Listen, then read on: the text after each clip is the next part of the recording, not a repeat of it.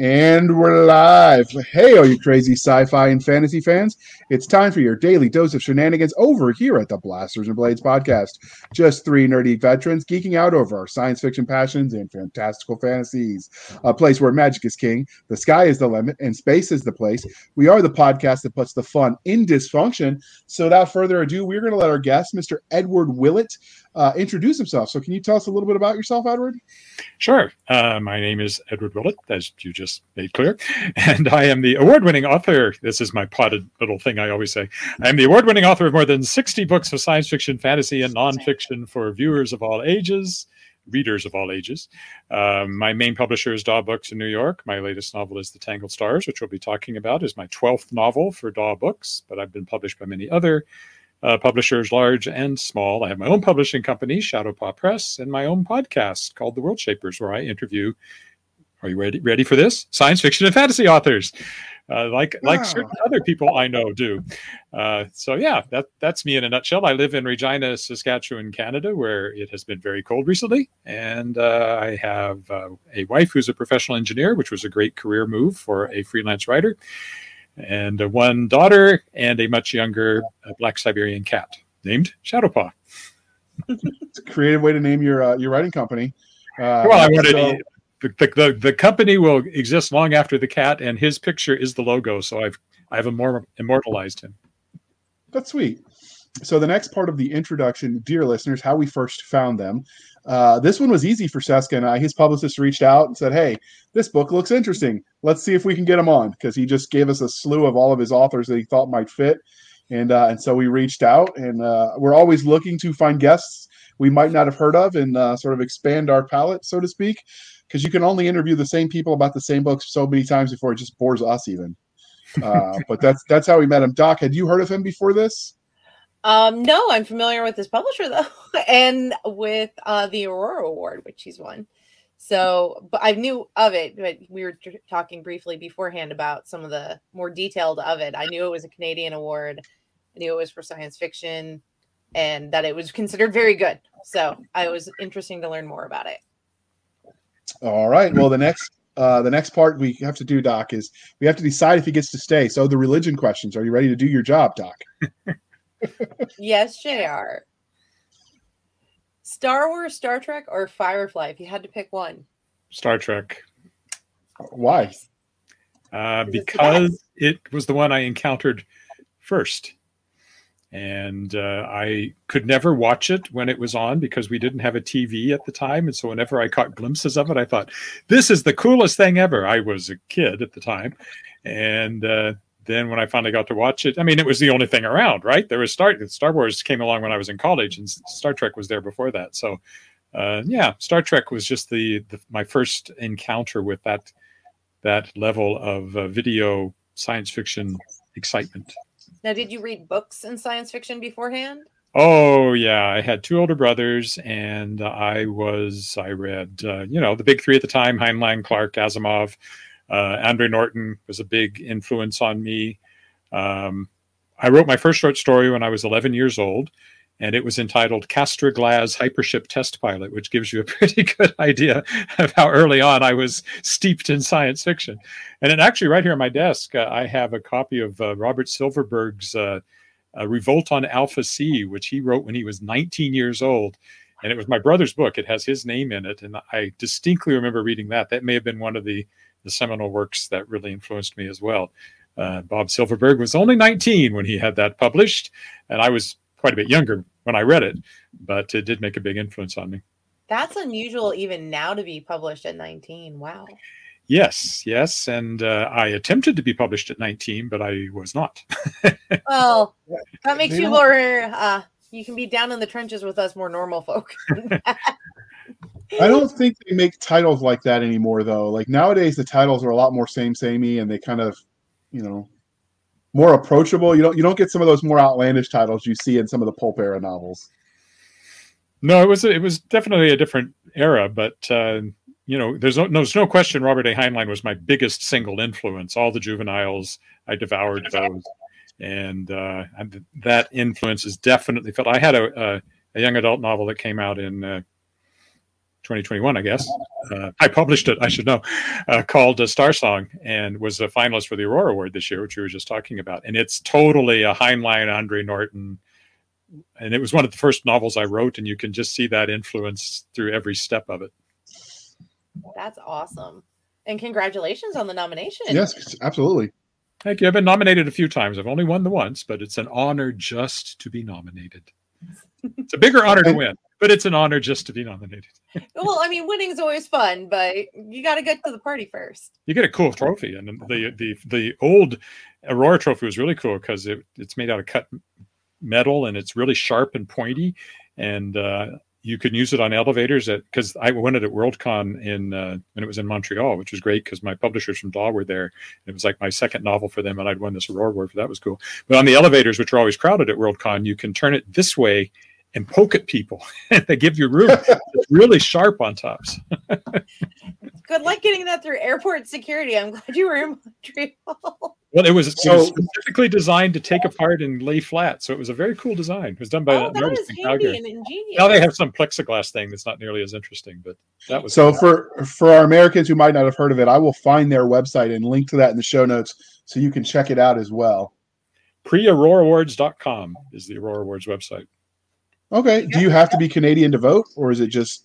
Yes, Canadian or Canadian uh, citizen or resident. I think. Okay. So by Canada for Canada. Yeah, that's very that's, very Canadian. That's great. Um, so getting back on track with our schedule questions, um, how about the fantasy titles we have? We have Game of Thrones, Wheel of Time, or The Lion, the Witch, and the Wardrobe? On as books or?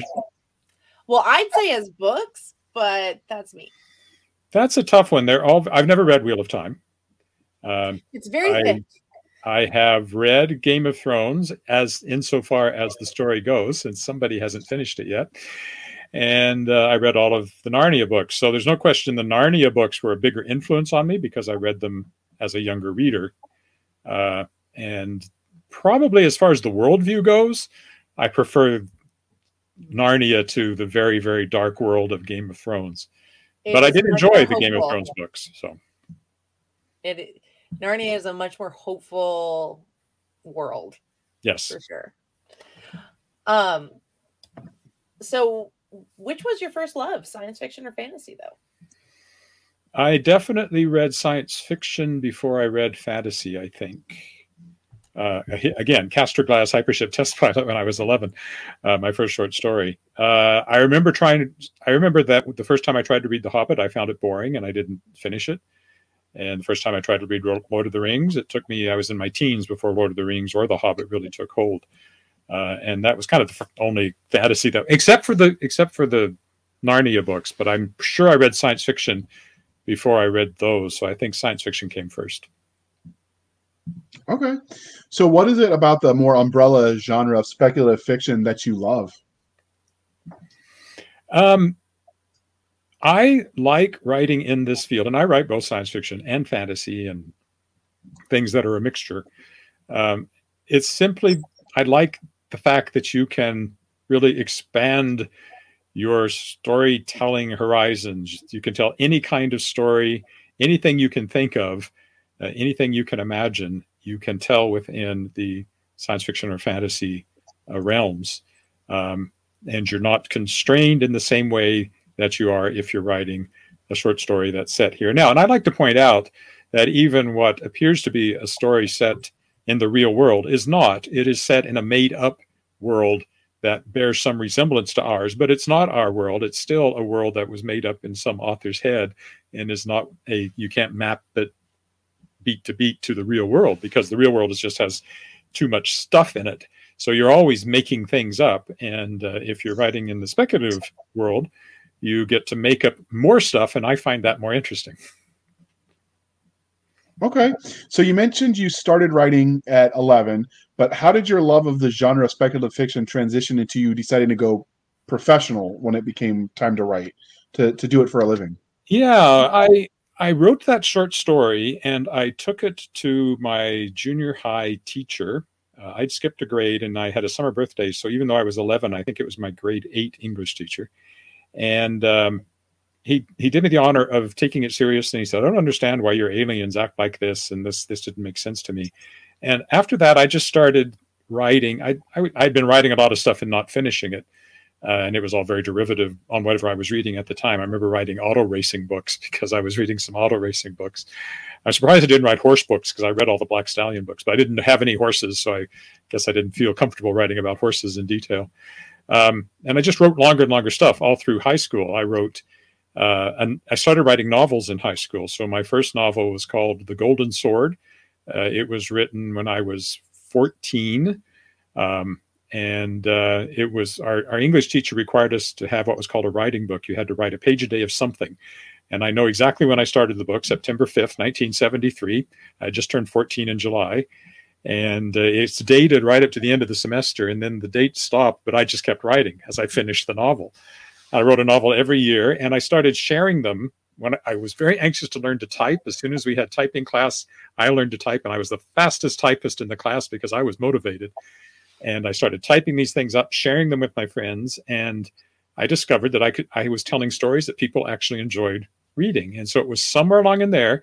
I had many interests music, science, uh, theater, um, and uh, writing were kind of my main ones. And I chose somewhere along in there, probably about grade 11, that writing was what I wanted to focus on.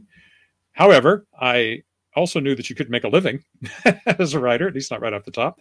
So I went into journalism instead on the theory that as a uh, newspaper reporter, I would at least be writing, and I I could uh, you know be writing and getting paid for it on one side while I was working on my fiction, and that's that's how I planned out my career, and that's how I I, uh, I plunged into it, and I continued to work as a newspaper reporter, and then I was in public relations at the Saskatchewan Science Center for a few years as communications officer.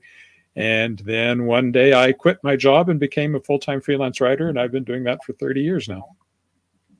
And nice. I married an engineer, as I said, which is a good career move. Absolutely.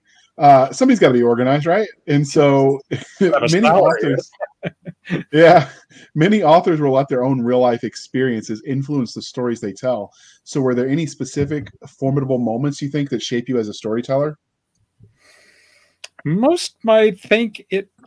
Well, everything goes into it. I, I can't think of anything specific. There's no doubt that my upbringing and uh, my family and the all of that kind of stuff plays into my worldview and plays into the kinds of stories that I tell. But so does everything that I've read. Uh, being a newspaper reporter, um, I think was helpful in that uh, all you do is talk to people, and I interviewed everybody from mountain climbers to television evangelists to politicians to uh, actors and singers and all that kind of thing.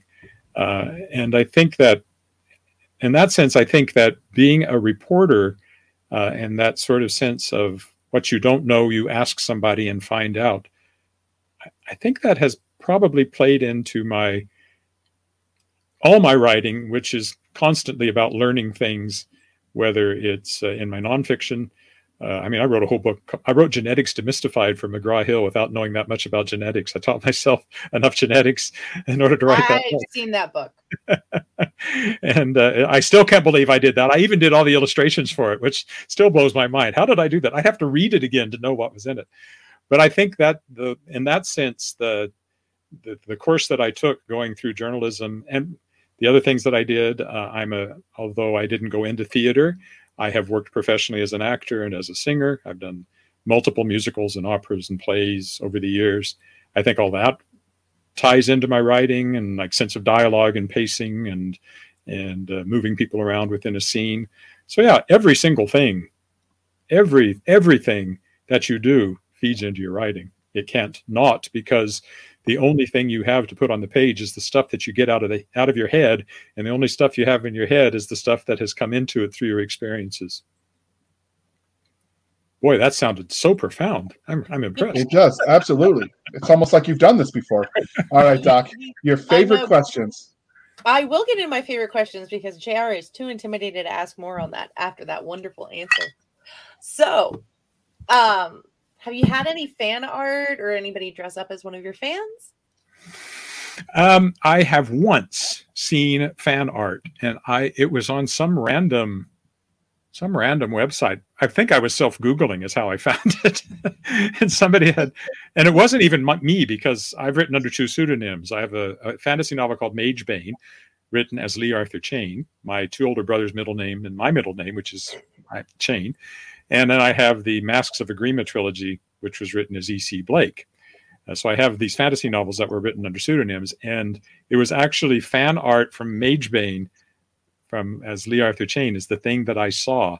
Uh, and I don't think it was actually a character. There's an airship in that book which combines sort of steampunk and fantasy elements. Mm-hmm. And I think it was a drawing of the of the airship. That's as close as I've come. and I've never seen anybody dress up as my characters.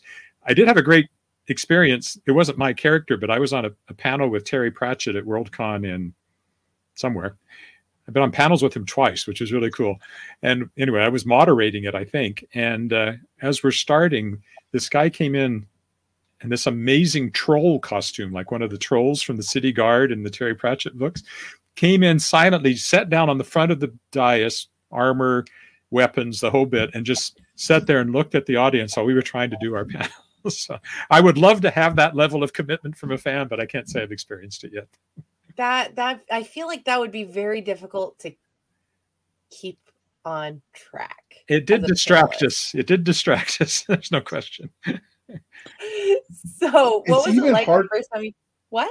I was just saying, I imagine it's even harder when you write sci-fi because it's not like you can just, you know, paint your skin green and call yourself an orc or whatever. Like when you talk about like spacesuits and stuff, that gets a lot more intricate, I think. Yeah, you Just don't actually, aside from the stormtroopers, you don't, and you know, I think that stuff's commercially made largely. You don't, you don't really see people coming in like 2001 spacesuits, for example, which would be a natural. Maybe they did back in the day, um, but uh, yeah, you don't see a lot of spacesuits. It's always interested me. It is, it does tend to be the fantasy kind of stuff. Although I did see once see two fans who did the Landwalker from um, Star Wars. Uh, oh wow! Empire Strikes Back. You know the big in the snow scene. Yeah there was like a Ooh. it was like a horse, right? There was one in the front and one in the back, and they had a body in between them, and they had a little Luke Skywalker hanging on a string down the side. That was at Worldcon in Winnipeg, my first Worldcon in 1994. I still remember that. well, some of the early costumes of cosplaying was actually in costuming of science fiction and fantasy was done at Worldcon. So. Yeah, no, no. In fact, my I, I happen to know that my publishers from DAW, Betsy Wollheim and Sheila Gilbert, when they were young, they did some of that. I've seen pictures. oh my! I bet they were amazing at it.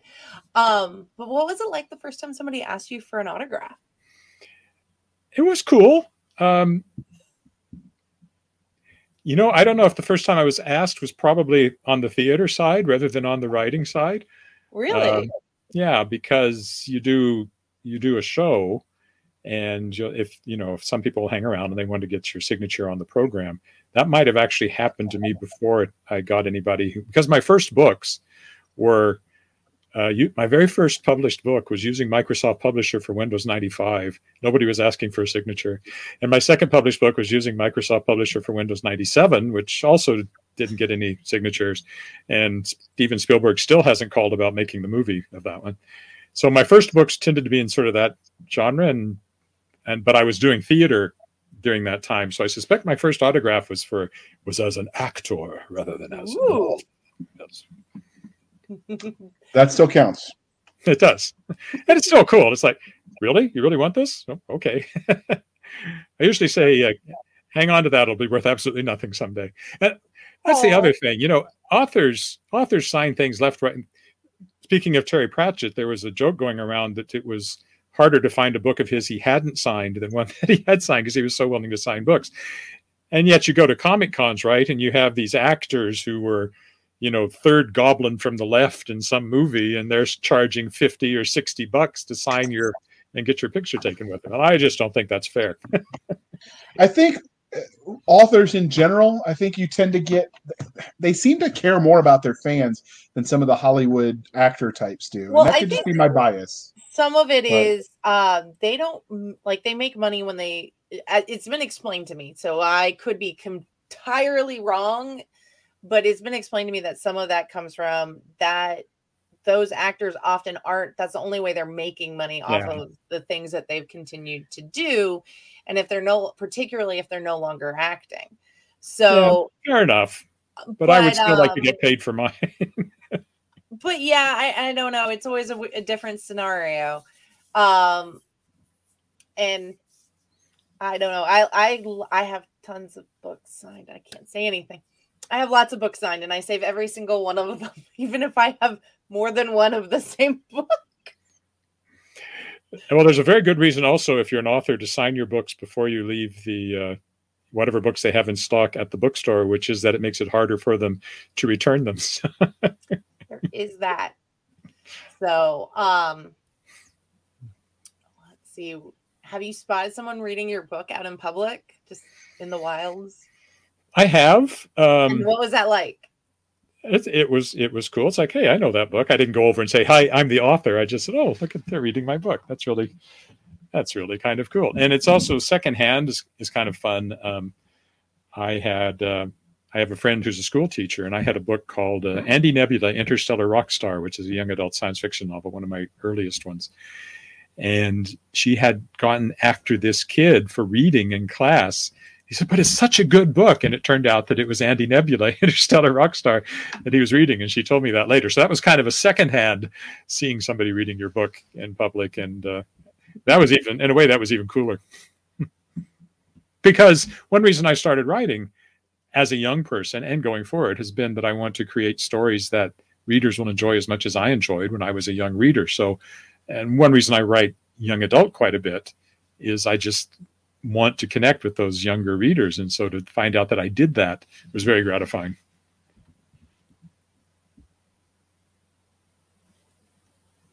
jr are you It helps if you unmute. Just putting that out there. Uh, the thing, things you learn as a five years professional podcaster. and I still can't work the mic It'll sink in eventually. Uh, I'll figure it out. You know, on my last podcast, I'll remember. Um, so you know, maybe in hundred years. All right. So this is the part, uh, Edward, where we talk about everything you have written. So can we get the Reader's Digest version of your body of work? Everything. Um, well, let's just do the fiction. Let's not do all the nonfiction. Uh, okay, on the fiction side, we started with a book called Soul Worm, which was a fantasy, young adult fantasy novel. That was followed by The Dark Unicorn. Both of those were shortlisted for Saskatchewan Book Awards. Followed by Andy Nebula Interstellar Rockstar, which was an Our Choice selection from the Canadian Children's Book Center.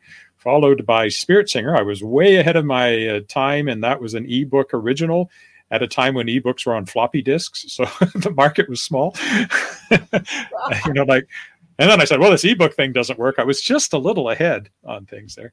and then it was also, but it won a Saskatchewan Book Award, which came with money, unlike the Hugo Award or the Aurora Award. It was like a $2,000 prize. So I took that. Ooh. that was nice. nice Uh, and then I finally I had a book uh, called Lost in Translation, which was published by Five Star and was picked up by DAW in paperback, and that was my DAW break in. And since then, just going with the DAW books, we had uh, Lost in Translation, Marseguro, which won the Aurora Award, Terra Insegura, which was the sequel, uh, followed by um, Mage Bane, which written as Lee Arthur Chane, followed by Oh, I lost. Did I miss one? Lost in Translation. Marseguro, Terrence. No, that's it. Mage Bane. then the trilogy as E.C. Blake, the Masks of Aygrima trilogy, Masks, Shadows, and Faces. Standalone science fiction called The City Born, a three-part series called World Shapers that began with World Shaper, carried on with the Moonlit uh, Master of the World, and then the Moonlit World. And then my latest one is called uh, The Tangled Stars. So that's 12 novels for DAW. I have a five book young adult series uh, that was published by Coteau Books, which unfortunately no longer exists. I've killed a number of publishers, metaphorically, apparently, because they publish me and, and go away. Um, that's the Shards of Excalibur series. I had a book called Flames of Nevyana, which was a young adult fantasy, which has since come out as Blue Fire. Star Song, which I just published through Shadow Paw Press. Uh, have I missed a novel here or there? I, I think that's I think that's all of them. About 20 Oh, that's novels a very total. impressive list.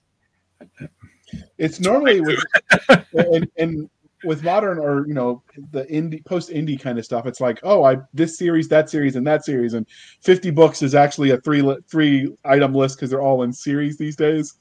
Uh, look what David Weber did to us. Although I imagine there were others doing that before him. Um, but hey, Doc, don't don't blame me. I just read mil SF, right? What can I say? So- I, I know you need some variety in your diet. On the just, just to ahead. touch on the nonfiction, the nonfiction has largely been it, it sounds like a lot, but it's largely been on educational publishing. So it's it tends to be very skinny books. Like on I've written a book on on skateboarding. I've never been on a skateboard in my life. I did one on rock climbing. I live in Saskatchewan. We don't do a lot of rock climbing here in the prairies, but I did a book on that. I did a book on how to become a bricklayer. I did I did a bio, biography of the Ayatollah Khomeini. I did biographies of Janis Joplin, uh, Jimi Hendrix, and uh, Johnny Cash. Well, Uh, I did a book I've about the mutiny on the the uh, Bounty genetics demystified books. So um, and genetics demystified. Yes, yes, uh, that one actually. I went, wait, I know that book. Uh, science. science I barely made it know through Betty science. Crocker. I've done quite a There's few. a science reason I books. studied history.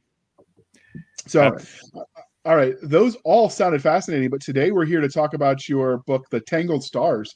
So, where did you get the premise for this story?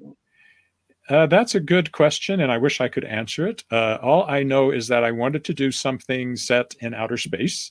I wanted to do something with a cat in it, and uh, I wanted it to be funny. So those are the three elements that got mixed together and became the Tangled Stars. I think there's no question that part of the outer space thing was watching The Expanse and thinking, you know, I miss this kind of outer space adventure, uh, which is what I always thought I would be writing. So I thought, well, why don't I write some then? and uh, so that that was probably part of it. Uh, and the cat, well, I love cats, and I'd always wanted to do a, a cat, but I wanted a cat that could be an actual character, so I had to figure out how to make the cat a character. And so he's an AI uplifted cat. Uh, he has a, an artificial intelligence overlaid over the feline brain, so he's a cat, but he's a very smart cat, uh, and uh, he can talk. And then I wanted it to be humorous because uh, I I have a sense of humor that I like to to spread. And the, the World Shapers books that I mentioned um, were all largely first person. And whenever I write in first person, it's funny how the character tends to share my sense of humor. It's the funniest thing. Uh, even though that was a female character and this is a male character, but uh, so yeah, it's my chance to do uh, just to let go and and be humorous. And that was the premise. Then I mixed that all together and decided how I could tell the kind of story I wanted to tell, and the result was this outer space, far future space opera heist uh, adventure. Um, mostly takes place in our solar system, but we do end up in other solar system in other solar systems at the end of the book. So you said it was written in first person. It's not entirely in first person. This is something Okay. I, I did through World Shapers too. I don't know how common it is. Uh, large chunks of it are in first person. Some sections are in third person with different characters. The So- advantage I think it's more common in fantasy, so I find it interesting that you did it in a science fiction book. Yeah, I, I've it just makes made too. sense because I needed to tell certain scenes that my first person narrator could not be there for, just could not be there for. But I didn't want to have that particular character first person, partly because I might want to kill them off, partly because it's a villain. I don't know. It just felt right. No, I, I, didn't have any great- big plan. It just this is the way this book works. No, I just think it's great. But- I, I've seen that before, Doc. A lot of times it happens when the first book was first person and one one POV. oh no, and then I as mean the I've seen story it. grows- It's just not as common in science fiction as it is in fantasy. I think the one that really got me that I wanted to avoid was the oh, what are they called? It was a very one after the Hunger Games. You had this other one, Oh, I know which one you're talking about. The Divergent? Um, Devo- Divergent. Divergent, yeah. And you had two in first person, and then all of a sudden in the third one, it's shifted to third person, and I immediately knew that somebody was going to die because we were no longer in her POV. yeah, I think um, the last one that I read that was science fiction that did that was um, Aurora, the Aurora Rising trilogy. So, Okay. which I think is also from Daw. Could be. Could be. They didn't They, object. they publish a lot, so it's hard to keep up. All they right. do So good be- stuff. Before we dive into his book, we're going to pause for a moment while we shamelessly shill for the man. Thank you, Terry. The Terran Empire is dead. Long live the Empire. Commander Jared Mertz, the bastard son of the Emperor, and his half sister, Princess Kelsey, barely speak to one another. To their dismay, their father seizes an opportunity to change that and sends them on a dangerous quest to explore the fallen empire. Separated from home by an impassable gulf and struggling to redefine their relationship, they find themselves thrust into a vicious war. Unless they work together to stop the Empire's deadly legacy, billions face a horrific fate. Empire of Bones, written by Terry Mixon, now available at Amazon.com. Here All right, Doc, we are back. So while you uh, get prepared to ask him about this cover, we are going to throw that up on the screen. There we go. All right, I'm all set for you, Doc. I like it. And you know, it's funny because that really that cover really reminds me of some of the early pulp with the colors. But um I like it. It also reminds me of some of what I've been seeing in more fantasy covers lately. Not as many science fiction, the, despite the very bold color, colors. I'm not as good at the art stuff as Nick. Yeah. I don't helps play with he's actual crayons for a artist. living. Our co-host that normally talks about the covers, Edward, is a comic book artist. So he gets all like waxes poetic, like his art school stuff, and we just pretend like we know And what he's I'm talking like, about. I I actually I love the I love the cover. Um it's just Well, there's another thing going on with this cover, and that is there's a that cat. Well that. Uh, unusually uh, this book is an ebook and audiobook with no print version at the moment. So i think part of the cover design principle is that it has to be work really well in the smaller kind of ebook display size maybe. Yeah. and so they weren't they went for something that was very bold and very um, you know e- easy to grasp at once with few Well, elements yeah, and not a lot of detailed like painterly stuff or anything like it's that very clear. It, it definitely stands out, which is nice when you're seeing that. And I have noticed that um for lack of a better, the ones the books that only come out in ebook often have very, very clean covers. Like So not is a lot of colors and blending. These are very bold. Even JR with his color blindness can read this. I do, and I actually I agree with you on the the look to the pulp. I actually had to check the date of this to see when it came out because I was like, wait a minute, what? Um, but is there plans? Um, since you mentioned it's only out in ebook and audio at the moment, is there plans to make it paperback or hardback? Not that I'm aware of. Uh, and I think what is happening, and this is new for me, this is the first one I've had from Daw that came out. And but it's also interesting that it came out simultaneously in audiobook. So it's audiobook and ebook. Um, I have the feeling, and this is just a feeling, nobody's told me this, that the ebook originals are kind of taking the place that, like my first book, my first three books were four books were uh, mass market paperback originals. And i that market has largely collapsed because you don't have paperback stands in every gr- grocery store and drugstore like you did once upon a time. And so i suspect that the ebook original stuff that's coming out from major publishers because i'm not the only one that DAW's is bringing out as an ebook only uh, and audiobook um, i suspect it's kind of in that what used to be the mass market original space uh, that's just my feeling. I don't know that for sure. I do know that, of course, uh, with uh, all the changes in publishing and rising costs and everything else, that there's there's all sorts of changes that have happened in publishing just since I've been being published, and I'm sure there'll be more going forward.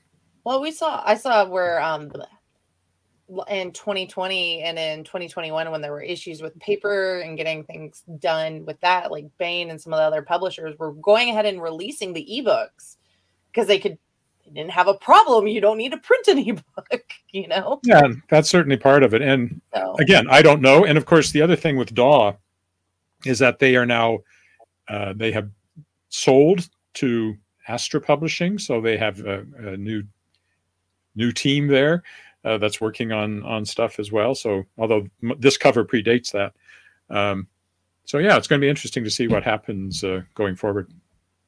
So, without getting into the nitty gritty, um, is there an option where at some point in time, if people wanted paperback, they could do a some version of a print on demand? I don't Well- know how TradPub handles that. It, DAW has, I mean, the contract gives them that right. Yes, so it's entirely up to them. I don't, I unfortunately don't get to say. Otherwise, I would say let's put it out in a very expensive hardcover that will be put in every So- bookstore in multiple copies. But well, I mean, I've seen where um like Wraithmark Creative, they will do do uh they only do ebooks and audiobooks. And every so often they'll do a Kickstarter and then they come out with a really high grade leather gold tooled art book. Uh like well, it's this book, but it has art and everything in it.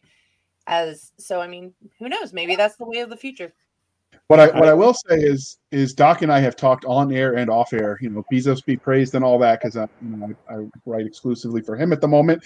But um, I, I do worry about you know book markets having all their eggs in one basket. So anytime I see the other venues to get books out into the wild uh, adapting so they can survive in the modern world, I think that's a good thing. We all win because you get better books that way when there's competition. So the fact that uh, Bezos isn't the decider of all things, I think, is good for all of us. Um, so yeah, uh, and Doc just loves it because she's like a super fan of uh, Barnes and Nobles. It's almost like she has stock there or something. They they are not a publicly traded company anymore. Okay, it was just a joke, Doc. Don't get all sciencey with it, and ask him the next book. Next next book. Next question. okay.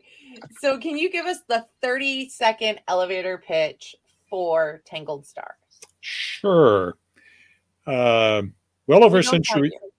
Well over a century ago, the uh, the interstellar network call them wormholes. They're not wormholes, but we'll call them that for the purposes of this. And there went five of my seconds right there. Anyway, uh, a century ago, the interstellar network that uh, enabled uh, interstellar transportation collapsed rather catastrophically and kind of plunged uh, the Earth back into its own little system with no way out.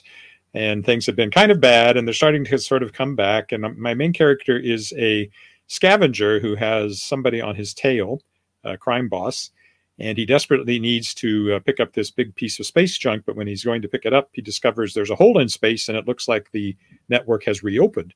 The only way he can take advantage of that and escape the guy that's after him is to go to Earth and steal the only remaining working starship from a museum, the Museum of Science and Technology in Chicago, to be specific.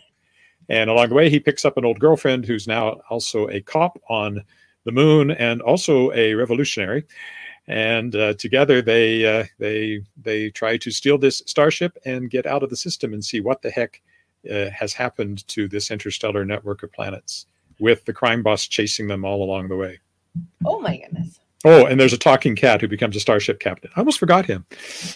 you can't forget the cat. He's the first mate of the of the main character, uh, Cooper Douglas, who's the con man, thief, scavenger, and uh, his backstory uh, is interesting as well. And yeah, so he's he's part of this all the way uh, along. That sounds like a really fun book. Is this going to be a series? Uh, I am working on the proposal for the sequel now. Whether it will be a series or not depends, of course, on whether Daw wants the sequel. Although, if they didn't take it, I will probably write it myself at some point. So, I, I certainly ex- expect to write uh, more books in this universe. One for sure, and hopefully more after that. So we normally ask this towards the end, but I'm going to ask it a little bit out of order. It sounds like this could almost be a YA style, just based on your description of the book. So, who is this book geared towards as far as audience age ranges? No, this one is definitely adult. Uh, it's not. The characters are all you know around thirty ish. The two main characters. The cat's not, but everybody else is.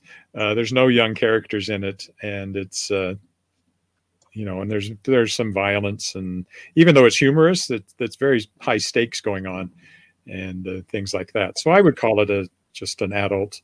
I mean, I, I wouldn't call it. I wouldn't call it a, a particularly graphically violent, or there's no graphic sex or anything like that. So it's YA friendly for older readers, but it's yeah. not aimed at the YA market. All my books, I would say, are probably friendly to to YA readers because I was reading adult books when I was a teenager. I was too. YA was YA was a, is a new thing as much as it is a standard thing in a huge market. It's newer and I I love it. This sounds like the type of book I would have picked up and devoured as a kid and now still. So so, which tropes do you feel like you hit the best in the Tangled Stars novel? Which tropes? Is there? I don't know. define them. I don't know what the tropes are. I just write. well, it sounds like you know you have like the heist. I love it. I think. It's, yeah, it's a heist. It's a heist novel in a way. I think sci-fi is missing heist novels. There aren't got, many. It's got the con man sort of. I suppose a little bit the slippery Jim diGriz from the stainless steel rat books might be an influence on my my con man guy here a little bit. I guess. Uh, it's got this the strong female character. She's a lot stronger than than the main male character because she's a cop. Um, and it's got the talking cat. I don't know where that falls in. But if it's not a, a, trope, it ought to be, and we should add it to the list wherever that list happens to be kept. Because uh, that that got my JR, interest. You're the one who likes to talk in tropes. There is a what's there's a website. What's it called? TV tropes or something like that. TV. Yeah. And one of uh, my a couple of my books have been extensive. The masks books in particular, I think, uh, at least one of them has been extensively annotated in there and it's really fun for me to read actually. That sounds neat. so when you read your books that are listed there and then we'll get back on the tangle stars and you look at some of their breakdown do you like no that's not exactly what i wrote or what i meant at all or do you did they nail it spot on? They can they certainly pull stuff out. I i don't think of there's a, there's a story i like to tell about that. It's in one of isaac asimov's autobiographical books, Opus 100 or Opus 200. I think he got to Opus 300 actually, but uh, he talked about going into a classroom at university in New York, and somebody was teaching his novel, his a short story, Nightfall, and he listened. And then he went up to the professor afterwards and he said, Well, that was very interesting, but I'm Isaac Asimov and I wrote that story and I didn't put that stuff in there. And the professor said, Well, I'm very happy to meet you, uh, but uh, just because you wrote the story, what makes you think you know what's in it? and that's that has stuck in my head ever since, because you don't necessarily know. You know what you put in it, but you don't know what other people are getting out of it. Because the like stuff you put into there, there, it gets mixed up with everything that's in their head, and what comes out is something perhaps a little different than you intended. I've heard that story, uh, variations of that with other authors that were mentioned as well um, about the sometimes the blue curtains are just blue curtains was the one I heard when I was in. Yeah, English that's another well-known one. Yeah. Yeah. Um, sometimes a cigar is just a cigar. Absolutely. Showing Bear our age. and I have a very similar ongoing argument about uh, what makes science fiction science fiction versus fantasy. Yeah that's this is one of the one of the things we come back to. So speaking of uh, genres and subgenres which uh, do you think your story fits best? We had this discussion in the pre-show that amazon seems to think this is a time travel book but they yeah, got that one wrong that comes from i don't know how they got time travel. I think it's because my wormholes which i deliberately called when i was trying to describe it are actually called multiverse adjacent space-time tunnels. Um, and they're described as you slip between the universes in the multiverse and you can go through the space this non-existent space between them and kind of squirt through like a watermelon seed into another place in the universe. Uh, why not? It's all hand waving anyway uh, but anyway that may be that the fact that it says space-time tunnel they somehow decided oh it's got time in it. It must be a time travel novel but there's no time travel involved whatsoever. So, so I, would call it, I would call it a space opera myself.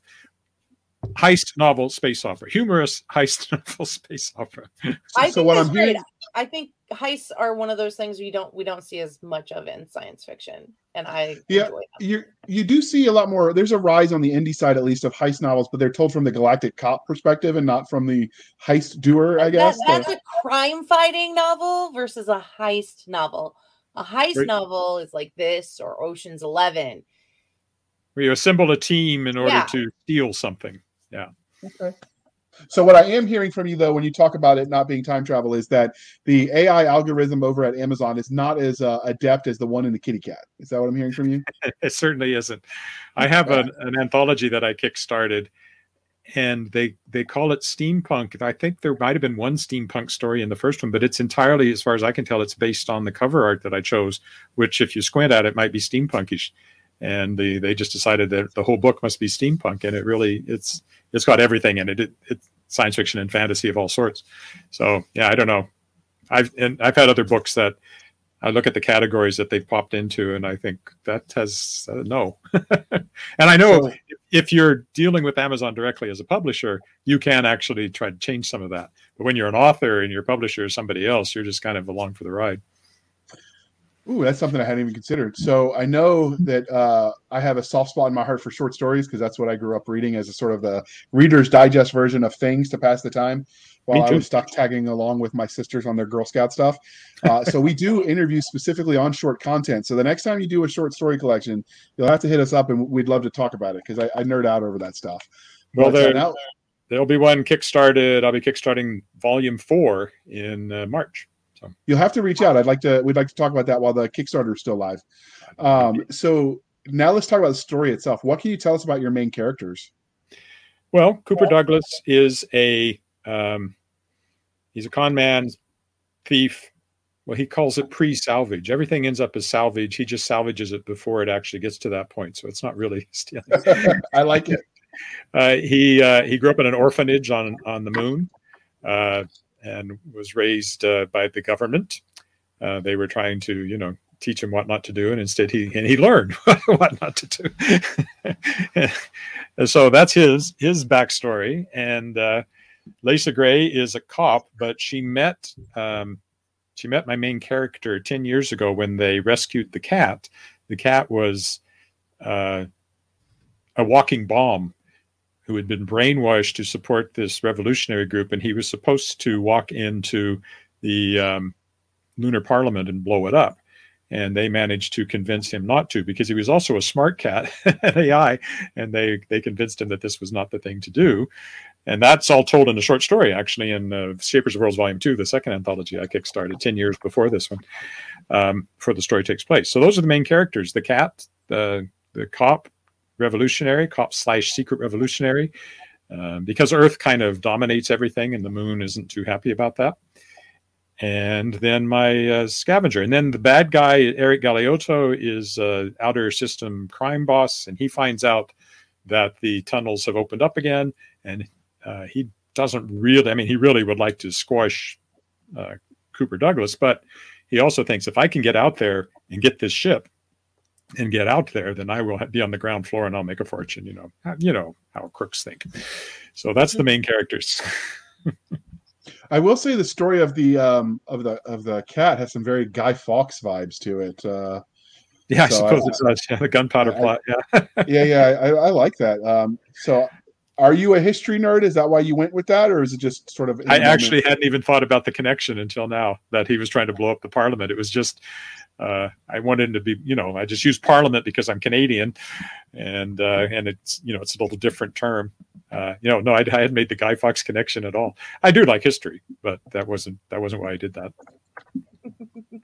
okay. So, um, is there anything you can tell us kind of about this main uh, villain? Like, do they they meet? Do they know you?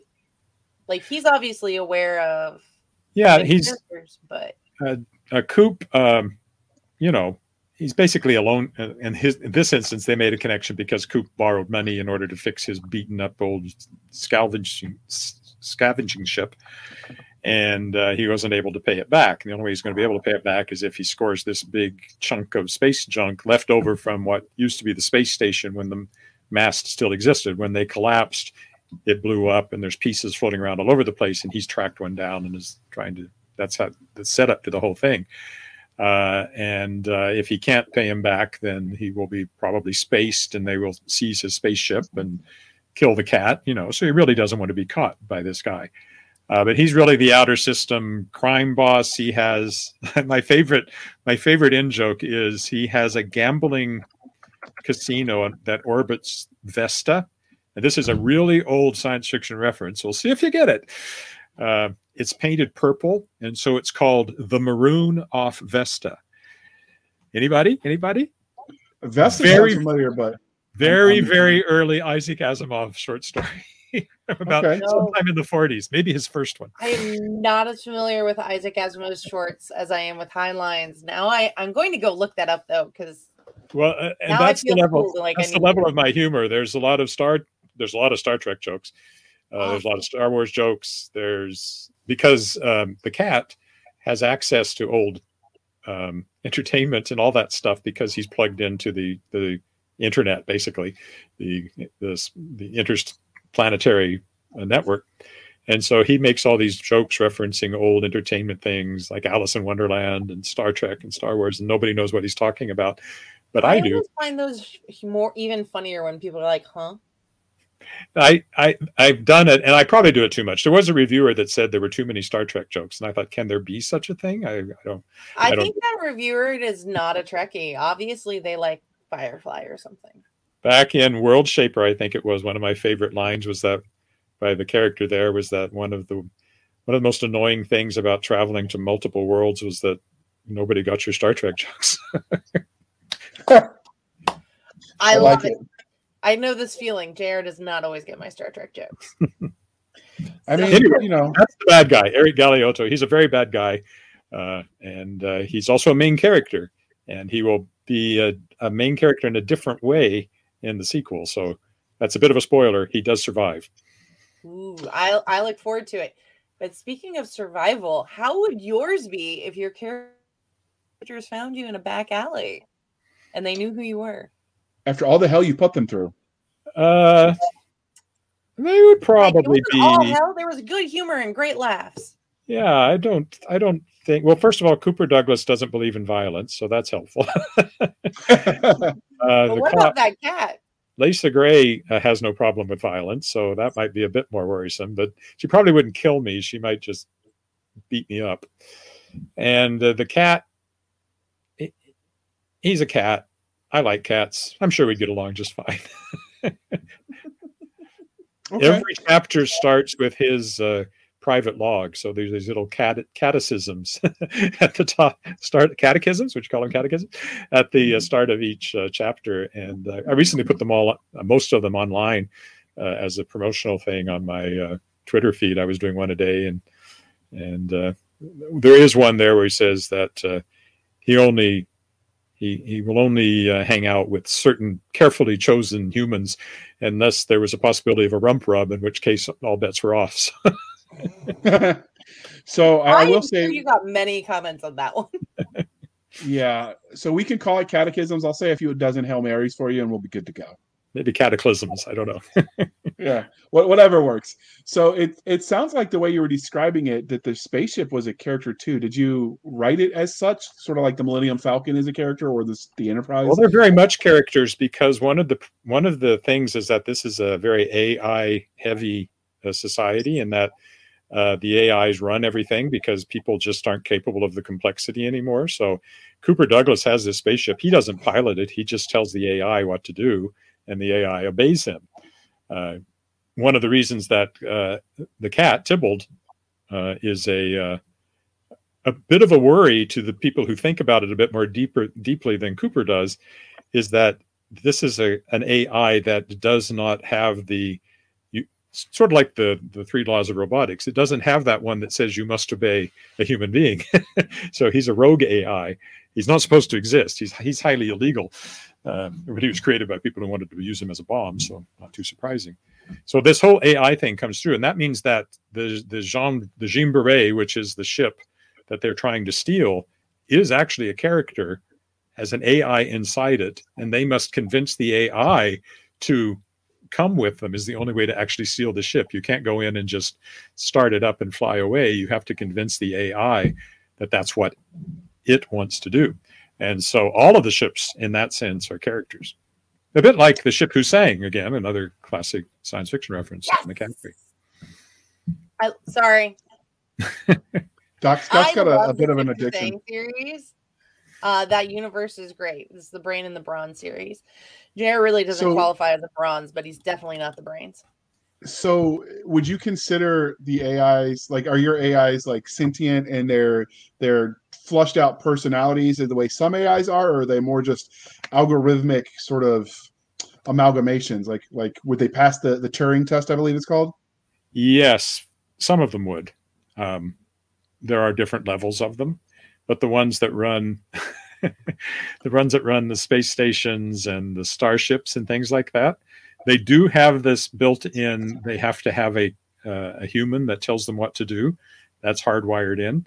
Um, but they are sentient and they develop personalities and they can be uh, in a way, Leysa, the reason that she's needed for the heist is because she's very good with AI. She's like an AI whisperer, like a horse whisperer, only for AIs. Um, so yes, they are definitely characters. Okay, so so speaking of characters, when you write, do you have favorite character archetypes? I think looking back over my my oeuvre, uh, I would say um, the thing that keeps coming up over and over again are are characters who are always trying to do the right thing and usually failing a lot along the way, but they keep trying. I think that's the, I don't know what that archetype is, but it's this kind of um, never giving up and always striving to to do better, even though they're sometimes clueless and make stupid choices and end up making things worse because otherwise there wouldn't be a story. But I think that's the central archetype, and that in a way that some of that does go back to writing AI, I think, and that kind of character arc of maturing and and finding your way through a, an alien world. I mean, that's really teenagers in a way, and you just put it forward, and then it becomes outer space adventure. But I think that's the thing that's always been in my fiction, and I, it probably goes back to because I started writing as such a young as a young writer. I sometimes say that I grew up, but my characters never did, and maybe they have to a certain extent in the things that they're concerned about, and and uh, and all of that. But that that basic character arc, I think, shows up over and over again in my in my work. Okay, so let's take a uh, sneak peek of how the sausage was made. So, were there any cool scenes that you had to cut when you uh, wrote the first draft to to the published version that would be entertaining? My um, writing process doesn't produce stuff that I have to cut as a rule. I start at the beginning and I write to the end, and then I polish it up. And you, generally speaking, nothing much changes. There was, however, a scene that I expanded, which is not quite the same thing, but close. Um, and the story, there's a kind of a bit of a flashback that talks about how they rescued Tybalt when he was going to be made into a bomb, but it's not fleshed out. And for Shapers of Worlds Volume 2, the second anthology I kickstarted fe- featuring guests in my podcast, The World Shapers, um, I always put one of my own stories in there because I'm the editor and the publisher. So of course I'm going to put one of my own stories in there. And I wrote that out as a short story, Tybalt's Tale, which takes place 10 years before this book and introduces the characters in a way that they're only some of the scenes are kind of carried over to the introduction of the characters in the, in the book, but a lot more fleshed out. And we meet the cat and we find out how they convince the cat not to blow itself up and instead to come with them and all that sort of thing. So that's that wasn't really cut from the novel. It's expanded from the novel. It's so um, that's as close as I've come. I, I I've been thinking since you asked that question before we started, and I can't think of a single book where I have cut out a scene that I can remember uh, and left it on the side. I simply write until I'm done and then I polish it up. Very I do plan things ahead of time, though. I'm not a pantser, so that probably contributes to that. Yeah, I've noticed the the people that have the cool scenes that they cut, generally speaking, are not working from an outline. Yeah, it's it's more of a synopsis, and I don't review re, I don't refer to it uh, religiously, uh, but it's always that's where I work things out before I start writing. So, okay, interesting. All right, Doc. I know. Uh, so, of all the tech that's in your universe, is there any you'd want to have now? And you'd be like, you know what? I could use that if I could have it. The tech? Hmm. I want a spaceship. Don't we all, sir? Don't well, we all? That is fair. However, um, I would really love to have Tybalt the AI uplifted cat. That's a form of technology. So I think I think he would be my number one choice of technology. And how would you use Tybalt? Oh, he would just be fun to hang around with and watch television with and, and make comments on what we were watching with. So you Mystery Science Theater too. Mystery Science Theater. Exactly. Yeah. be in the cat. It'd be so a great podcast. Absolutely, I'd listen. So, you know, you, you mentioned a spaceship too. So if you had your own personal spaceship, not one you're naming because it fits the themes and stuff in a book, what would you name your own personal spaceship? Hmm. That's an interesting question. You know, uh, probably what would make the most sense in a way would be to name it what I named my bicycle, my red bicycle I had when I was about eight years old, which was the Fireball XL5, which goes back to the Super Marionette um, Gerry Anderson stuff, which I remember I saw when I was about six or seven, and it really impressed me at the time. Uh, So there you go. I would go way back, old school. I, I can dig love it, though. I like it. You got to add that to one of your. Well, I don't know if it's IP. Okay, you might not get if away with it. that. You'd have to put racing stripes on it. Oh, absolutely. That's true. And tassels. Somehow you have to fit tassels on the handlebar. I don't know how you do that on a spaceship, but it would absolutely be essential. Yeah, Oh, because you can't do the little thing that in the in the spokes that makes it go brrrr because there's no sound, so that wouldn't work. Maybe maybe you could put the bicycle as the captain's chair, and when you pedal to turn or something, I don't know. It'd be kind of cool to figure it out. But all right, Doc, I, I've interrupted you enough. Go on. Okay, you're going to start decorate doing the interior design of his uh spaceship. I can already tell it's going through your head. So while you do that, I'm going to ask him, do you have aliens in your book? Um, I can't say. There is Okay.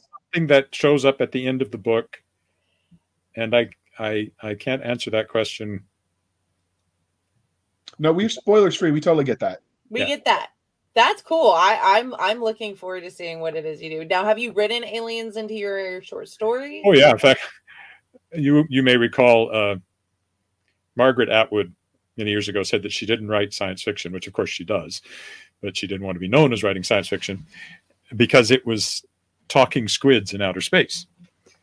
And purely by coincidence, my first novel for um, DAW, the one that they picked up from the other publisher and, and brought out in paperback, uh, Lost in Translation, uh, literally has a tentacled underwater alien who talks. I literally had a talking squid in outer space in my book. Um, so yeah, I've written aliens. That whole book is full of aliens. It was all about aliens communicating with each other. So I've I've done uh, and Andy Nebula, my I guess Andy Nebula, Interstellar Rockstar was my first published science fiction novel, and it has an alien tentac- tentacles again called a Hydra. I'm uh, noticing a theme here. Yeah, I don't know. I, I like tentacles. Um, yeah, so I've done aliens early on. Now the since then, I don't think I've written aliens since Lost in Translation. Marseguro doesn't have them. Uh, Terra Insegura doesn't have them. The Cityborn doesn't have them. None of my science fiction novels have had aliens since then. So I have written them, but not recently. I, I have to say this is used to come up when we used to do analysis of the reviews, but it just wasn't as entertaining for the writers or the re- the listeners as it was for us. But it always amazes me that you know you read the one stars and the five stars side by side, and they'll be complaining or praising the exact same thing. So Yeah, that dig, uh, talking squids from outer space, like that was a bad thing. I'm like, wait, sign me up. Where can I buy that book? so Yes. You, you, I'm sure Grandpa Walt can hook you up, Jr. So when you do write your uh, your aliens or in your fantasy books, you know your your creatures or whatever, how do you create them? Do you let nature inspire you? Do you make something up out of whole cloth? Like what's what's your creative process for for these? Well, in the case of the Lost in Translation, which had the most aliens in it, they were sort of analogous to various earthly life forms. So you had the underwater uh, creature, you had uh, winged bat-like aliens. Um, there were some very like high gravity swamp dwelling slugs who were very hard to communicate with because everything was so slow with them. and yeah, so I, I tended in that case definitely. I was thinking of of life forms uh, on Earth, so I suspect that's where the inspiration usually comes from. Thinking of some, but you know, there are some really weird life forms on Earth. And If you want to get even weirder, you just go and look at some of the stuff in like the Burgess Shale or some from the very early. There's things there, things there that you, you know, they're they're still trying to figure out exactly how these things worked. So uh, you can you can be inspired by stuff on Earth and still come up with stuff that's that's really really weird. Yeah, they've actually had a couple of things wash up on shore that were originally thought to be like myths and legend type creatures. Clearly, they don't exist, and then you know a dead one is washed up on shore. That's happened a couple times this century. So Well, the giant Uh, squid was like that. Nobody believed they existed, and then they got one. So they found one. So Yeah, they they uh when they first found the platypus when they were in Australia, that it was the same thing. They thought somebody had made it up and stitched some hides together, and you know, then they found the We're weird stuff really does. for the Loch Ness to come out. I'm telling you, Nessie is there. You just wait. I'm All so. I'm I wanna not willing believe, go okay? Working either. no, I I mean that's an expensive trip to look for that. So uh, as this interview is clearly winding down, was there anything about the Tangled Stars that we didn't ask you um, before we wrap this up? I think we covered we covered pretty uh, thoroughly. Um, the most important thing is that it's funny, it's adventurous, and it has a talking cat in it. I mean, what more could you want? Absolutely. I, the talking cat sounds fun. Do you have other uplifted animals, dogs? I don't know, parakeets, something like that. Uh, no, uh, is the only one because he's highly illegal, as I said. You're not supposed to do this, and somebody did it, and he's the only one that exists that they know of. Uh, you know, the whole the whole point of setting this up as a series is that although the first book takes place within Earth's system largely until the very end, at the end of this book, they are now in a position to start figuring out what has happened out in all these other worlds that had been settled and then they lost contact with. So who knows what's lurking out there? All right. So uh, if you want to know more, we're going to get his contact information and you can stalk him. I mean, follow him on social media. But before we do that, dear listener, I would like to remind you to please be kind and speak your mind on the reviewing platforms. Your reviews help the right readers find the right book. So do your part, people. Uh, it also sometimes does help uh, on the trad side, then decide uh, reader feedback on what they will uh, renew or not. So if you like something, say something. It, it helps. But uh, on that note, Edward, can you tell listeners and viewers how they can find you? Sure. My website is edwardwillett.com, uh, two T's on Willett. That's very important. You can find me on Twitter at eWillett. I'm on Instagram at Edward Author. And I'm on Facebook at edward.willett because I missed the memo about having the same handle for everything you're on. Uh, you can find my publishing company is Shadowpaw Press, named after our cat, shadowpawpress.com. It's also on Twitter at Shadowpaw Press and on Instagram at Shadowpaw Press. Uh, and uh, oh, I forgot to mention on YouTube, uh, I'm also there. I have uh, a fairly active channel because I live stream my walks around um, my home city of Regina, Saskatchewan, all like five times a week or thereabouts. And I talk about writing and publishing and whatever comes to mind while I'm doing that. So uh, that's another way you can you can definitely stalk me there. You can literally stalk me if you're watching that. All right. And you can find us, dear listener, on our Twitter at twitter.com backslash SF underscore fantasy underscore show, Sierra Foxtrot underscore fantasy underscore show. You can email us at blasters and blades podcast at gmail.com. Again, blasters and blades podcast at gmail.com. You can find us on Facebook where all the shenanigans happen at facebook.com backslash groups backslash blasters and blades podcast. Again, backslash groups backslash blasters and blades podcast. We do have a Facebook page as well that we're working on um, kicking into high gear for season three. So uh, go ahead and give that a, a, follow as well so we can keep you updated. And in addition to our episodes, we're sharing things like book reviews, uh, book recommendations. I found a few sites that do lots of book recommendations. So we share the good stuff to uh, always give you something new to read because I don't ever want to hear you say, but I was bored and had nothing to do. Uh, we have our website, anchor.fm backslash blasters tack and tack blades. Again, anchor.fm backslash blasters dash and dash blades, where you can support the show for as little as 99 cents a month. You can help keep the lights on. Or you can support the show more directly at buymeacoffee.com backslash author J.R. Handley again buymeacoffee.com backslash author j.r Handley. be sure to put in the show in the notes that it's for the podcast. And i promise i will keep my co-hosts doc Cisca and nick garber duly uh, drowned in books that did not rhyme at all. I will work on that for next time but but we will keep them in the paper so they were never bored as well and we can find new and exciting authors that we discover through your generosity. So uh, so do your part people and uh, bring it home doc. Thank you for spending some of your precious time with us for the absentee addle-brained Nick Garber, the um, well, equally addle-brained J.R. Handley. I'm Cisca. This was the Blasters and Blades podcast. We'll be back next week or sometime in between. Uh, same time, same place. Bad jokes are guaranteed, as well as a love of nerdy culture and all things that go boom, of course.